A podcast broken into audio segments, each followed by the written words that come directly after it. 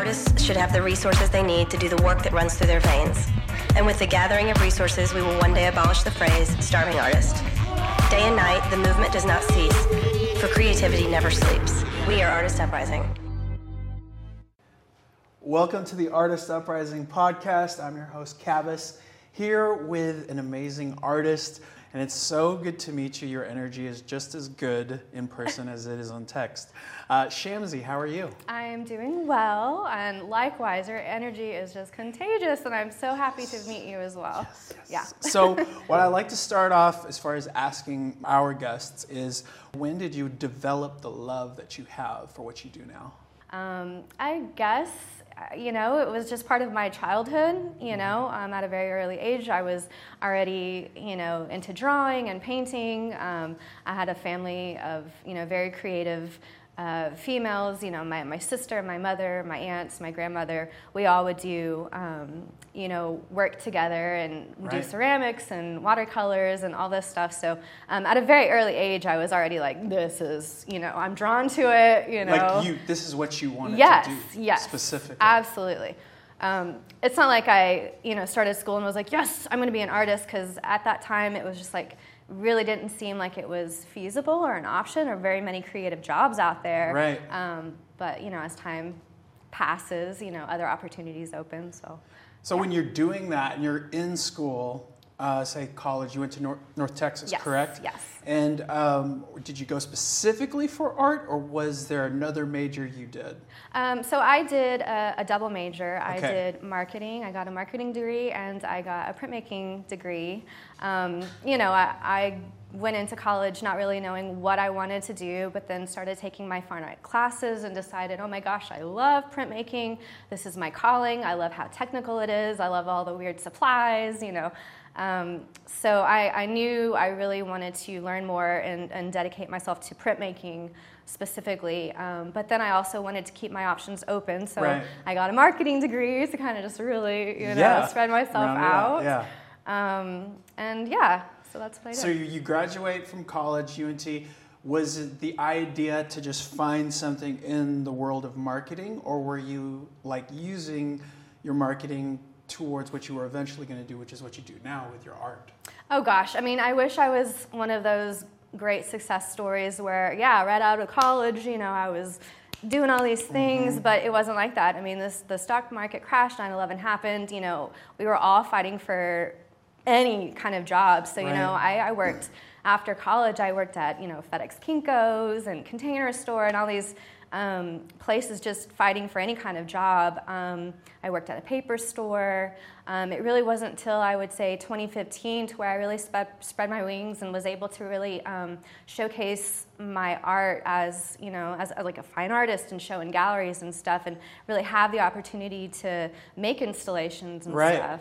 So were you while you were doing these odd jobs and whatnot, were you like, I'm still an artist, I'm still going to work on things? Were you still creating art? Oh, yes. I, I mean, it was my way to kind of unwind and just, um, you know, I didn't even think about it. I just did it. You know, I got off of work and I came home and, you know, I was drawing, I was looking through books, I was looking through references, you know, um, constantly just working, not necessarily with, you know, an end game in mind for the pieces I was working on. Yeah. I was just more or less doing it for myself. Right. Um, so yeah. was there just that moment though? What would you say is like that moment where you were like, I want to do this like full time? Like, was what was that moment for you? I think it really first started because of the opportunity I got to have a solo show with a gallery called Atama, okay. which was in Mockingbird Station.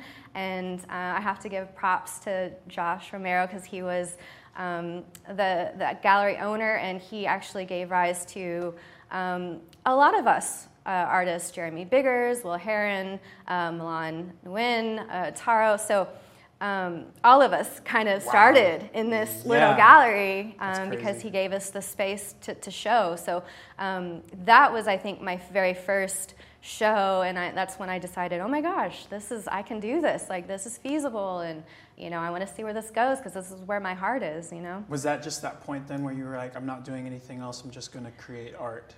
Yeah, I think that was the first opportunity that I had to to do to do that to make a whole show you know dedicated to my work and um, yeah, I mean, I was hooked, and I, I, definitely wanted to continue that and keep working and, and, seek opportunities to show my work. Outside of the people from the galleries, who would you say? Um, it could even go back to like when you were in college and whatnot. Uh, who would you say is like a mentor or someone that uh, you know a fellow artist that you could like lean on or like go to for advice or someone that just inspired you? Doesn't have to be someone you know. Where did you find your inspiration to like you know, do what you do? Uh, I feel like those are, that's like a few questions tied in one. I, I would say, as far as you know, having um, a support group or someone that I went to, you know, my sister uh, is an illustrator and an art teacher, and so I always had her first and foremost. Um, but then also, I'm very, you know, um, blessed, if you want to say, that I have a lot of female and male, male um, you know, peers right. to where we bounce ideas off of each other and talk about methods and you know talk about doing weird things that we haven't done before and how we, we produce it. So, you know, I, I talked about my friend Milan Nguyen, and she um, she's shown in Dallas, and she has a very wide repertoire of uh, of, of artwork that she does. Um, and so, you know, I go to her and I, yeah. I, I go to her studio and, you know, she comes to mine and we just we just talk about these things and it just, you know, it snowballs. It's good to kind of have that sounding board, I guess, to like go off of. Right? Oh my gosh, you you really do because I, I feel like this is, um, you know, it's a field to where you can really feel lonely and feel like you're in your head a lot and you you begin to doubt yourself. So to have someone to lean on that knows what you're going through or you know what what the climate is like um, yeah. is really important. Right. Yeah. So it's more so not just trusting your instinct but maybe leaning on others who are, are doing the same as well. Yes. So, like absolutely. I mean they're they're mostly in the same boat as you you know? So you can talk through it and they, they you can relate to each other. We have some mutual friends in the art world. Yes. um, Cole and Jency Keaton of the Sweet Tooth Hotel. They've been on the show. Um, you were involved in the first Sweet Tooth Hotel. Yes. Can you tell me about that? How did you get involved and what was that process like? Yeah, um, so I was, well, first of all, I've known Cole uh, for, you know, over 15 years and Jency uh, very close to that as well. And I was having a, an event at the Joule Hotel, right. and so they came to it and were excited to tell me about this new venture that they were cooking up and uh, you know, were t- telling me about it and um, offered me a chance to do an installation, which of course I jumped on, and um, you know, that was really my first, so cool. my first like full blown room uh, of yeah. an installation, and um, yeah, it just it just sparked from there. And what was the process like? How do you like when someone comes to you and they're telling you we'd love for you to have an installation what does that look like on your end like putting together something like do you have a theme in mind like how do you come up with it I mean, yeah, I guess every case is going to be different, um, but in their case, they always came with to me with a theme. Um, even though they let me loosely uh, be involved with that theme, um, all of my work is pretty much tied to nature. So any of my work will always stem from that. So even if their theme was like discotheque, for example, if, for example, I uh, did an installation called Bed Spring, so um, it, it, still, you know, was viable in, in their whole, uh, you know, exhibition for yeah. that theme. Where does that connection with art come from, as far as what you, with what you do? Like, why nature? Why nature? Uh, I was I grew up outside. You know, I grew up playing outside, and I, I drew and you know was inspired with what I saw. Right. Um, you know, it was to the point where you know I was a little kid out out there like drawing each blade of grass. You know. Um, so yeah, I was constantly in nature, immersed in it, and um, that's where I had the most fun. So I think it was pretty natural for me to be still curious and um, want to investigate, you know, different aspects of nature and you know, um, pull them into the bodies of work that I've created. How much of like being curious like that has, do you think, has helped you as far as develop as an artist? Oh my gosh. I mean, I think it's one of the most important things is to stay curious, you know, otherwise you become stagnant and um, you can really lose the fire that drives you. So uh, I am constantly curious. I just came back from Galveston, and there was all these weird creatures, you know, from the sea that are, you know, spilled across the sand, and it's still. I'm like, ooh, that's a weird texture. That's these are crazy colors, you know. Um, so I'm constantly still inspired by nature. Um, and again, there's so many entities. I mean, it's it's infinite. right. So. Speaking of colors and nature, I want to know about. oh, okay. this is already good. Shamstones. Okay. What is Shamstones, and how did you come up with the name? Okay, so uh, I was having a show at Eastfield Eastfield College. Okay. Um, I had a solo show in 2017, I believe, mm-hmm. and I had just like this vision of, um, you know, so when, when you're offered a show, you think of the gallery space and how to utilize it, and yeah. so I really wanted to make a wall of these, um, you know, crystals or gemstones that, you know, um, were even contained in little specimen jars and maybe even had like little ecosystems. Um, right. So it really kind of, I feel like. Uh, started with that show that I had. Um, and it wasn't really an official name that I gave them. It was just more or less my family and friends would be like, "Oh, what are you working at? Oh, those shamstones, huh? Oh, she's just making." Her so you know, it just came became like a tagline for them. And um, you know, there is the Arkenstone, there is you know the Philosopher's Stone, you know, gemstones. So um, you know, it, I was like, "Fine, yeah, there's shamstones. It's fine." Um, not only are they just beautiful in themselves, um, but they also uh, are fluorescent, meaning that they glow under UV light, and mm. um, phosphorescent, meaning that they glow in the dark. So, right. um, you know, these kind of like crazy little surprises to where um, I also make jewelry pieces out of them as well. Uh, you know, it's like the, the number one thing people ask, you know, is like, oh my gosh, you know, I want to wear these, these sculptures. And so I, I started a, a jewelry line. Um, Very cool but yeah, they're just made of these this weird concoction of you know resins and botanical material and uh, flux of minerals and stuff, and each of them are unique. What goes into like knowing exactly all that stuff that you explained? Like, how did you have to learn all that? Like, I did uh, just because I was curious about it. Okay. Um, so, wasn't anything you learned like in college or anything? This was mm, after. No, no, okay. this was all after college. Yes.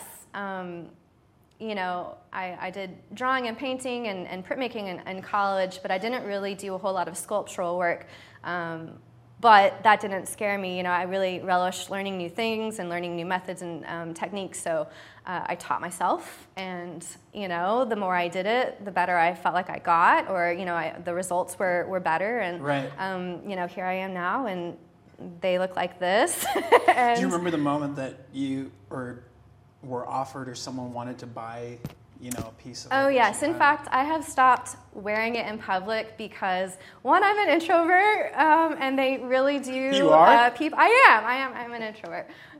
Don't tell anyone. Lying. Uh, but people gravitate toward them. I mean, you know, right, they're very yeah. bright and colorful. So people would come up to me and want to talk to me, and I'm just like, I don't want to talk to you, you know. Mm. So I stopped wearing them in public because people would buy them off of me. They would take them off of my neck and, and purchase them. So um, I mean, that was great, but also like I just amazing. You know, didn't always want to talk to people. Right. So. So you're actually wearing it today. I am show. just okay. for you. Just, just for, for you. me. Yes.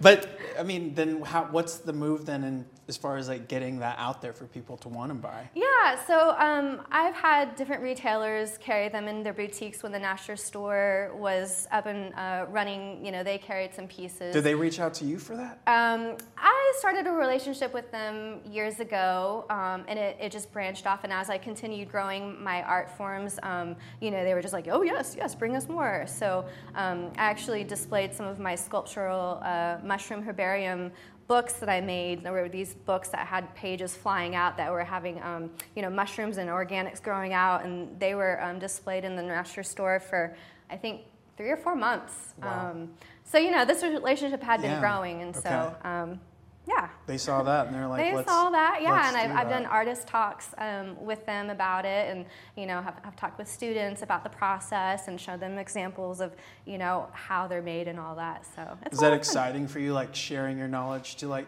kids and stuff who were probably in your shoes but just didn't know what to do? Yeah, I mean, um, I, I've taught for a very long portion of my life. Um, so it seems very natural, you know, to, to share that with people. I mean, I'm not saying I want you to ask specifically how I'm making them and what my process is so you can copy it down and like recreate that. But Right. as far as, you know, sharing, you know, how I get inspired and, and you know, sharing that like, yes, maybe you didn't learn that in school, but you can teach yourself. You know, I, I love to, to give them that, you know. Well, I know for sure we were talking about how the Nasher, you know, came to you or you developed a relationship with that. And with your artwork, it's gained a lot of attention. Your work has also been commissioned by some pretty famous people. Uh, most recently, uh, a movie. Uh, would love for you to talk to me about the Wes Anderson film. Sure. Yes. So I was um, contacted by Searchlight Pictures, and I signed a contract with them where they wanted me to help promote Wes Anderson's new film, French Dispatch.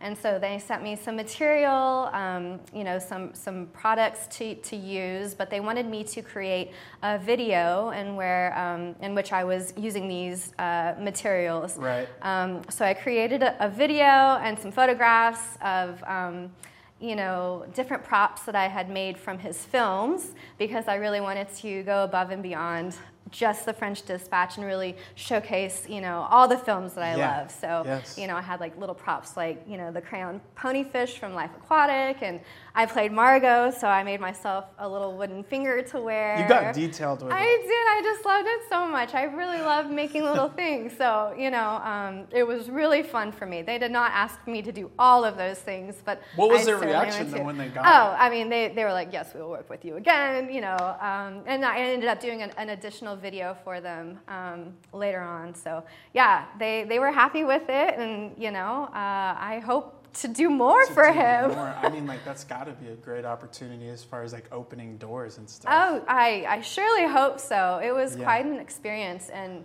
you know, definitely a check off of my list. I, I mean, to have anything to do with him is, and his whole world is, is pretty amazing. So, When you think about your trajectory when it comes to your artwork and whatnot, where do you see yourself five years from now?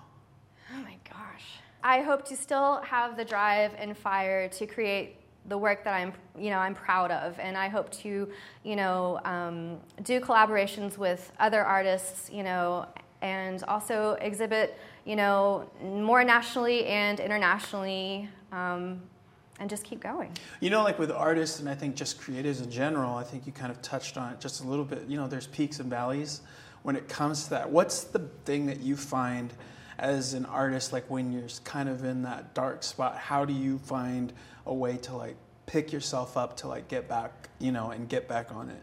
For me, it will be always to go back to nature. Put me somewhere alone, secluded, lost in the it. woods somewhere, and that's where I'm getting my energy and, and my drive. Um, I would say that, and if, if I'm not able to get away, you know, even, even if it is at a state park somewhere locally, that still is enough for me. Um, but if I'm not able to, even just, you know, speaking with friends and peers that are kind of in the same boat, Right. um, really helps. Love that. Well, I know we said five years from now, but uh, I know you got something coming up soon, and that's the opening of the new location at the Sweet Tooth. Yes. Tell me about that. Yeah, so um, it opens up soon, and um, I do not have a title yet for my But it is downtown, in the Yes, downtown Yes, it's in the downtown location. Um, it's near the Majestic Theater. Right. Um, and they're going to be there for quite a few years this time, which I'm very excited about. And I feel like this, um, this exhibition itself, uh, I believe it's going to be called Dreamland, is going to be um, ongoing for two years. And you don't have your idea yet. Oh, I have my idea. You I'm do? like I'm like Okay, go I'm like 89 percent. But you're not sharing it, obviously. I, I'm just um, I don't have a title for it yet. Do you have a color? Oh gosh, all the colors, All the colors. all, all the colors, lights, plants, uh, you know, shiny things, um, otherworldly stuff. Yeah, some bizarre things.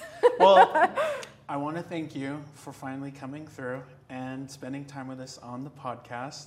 Um, on the show, we love giving our viewers and listeners uh, who are aspiring artists themselves, some of them, uh, just tips or, or advice. If there is one thing that you've learned over your years as an artist, what would you give as far as like advice for someone listening today? I would say be true to yourself because if you're not, you're going to get run down and you will lose your fire. So be true to yourself, um, keep being curious, um, and then also, you guys read read those contracts. Uh, they are really painful, but you really need to read them to protect yourself. Right. Um, and then I feel like I would really love to end it on a quote from uh, David Byrne when he says that everything I've learned in my life, I learned because I decided to try something new. And I think that's just like, it says it all. So good. Yeah. Um, where can our listeners, uh, viewers find you on social media? I'm just at uh, at Shamsy S H A M S Y on Instagram. I am on Facebook, but meh. so find her on Instagram. Yeah. Well, thank you so much, and thank you to our listeners and viewers, and uh, we'll see you guys soon. Thank you so much. Stay tuned and explore the next Artist Uprising. Use hashtag Artist Uprising to join the movement.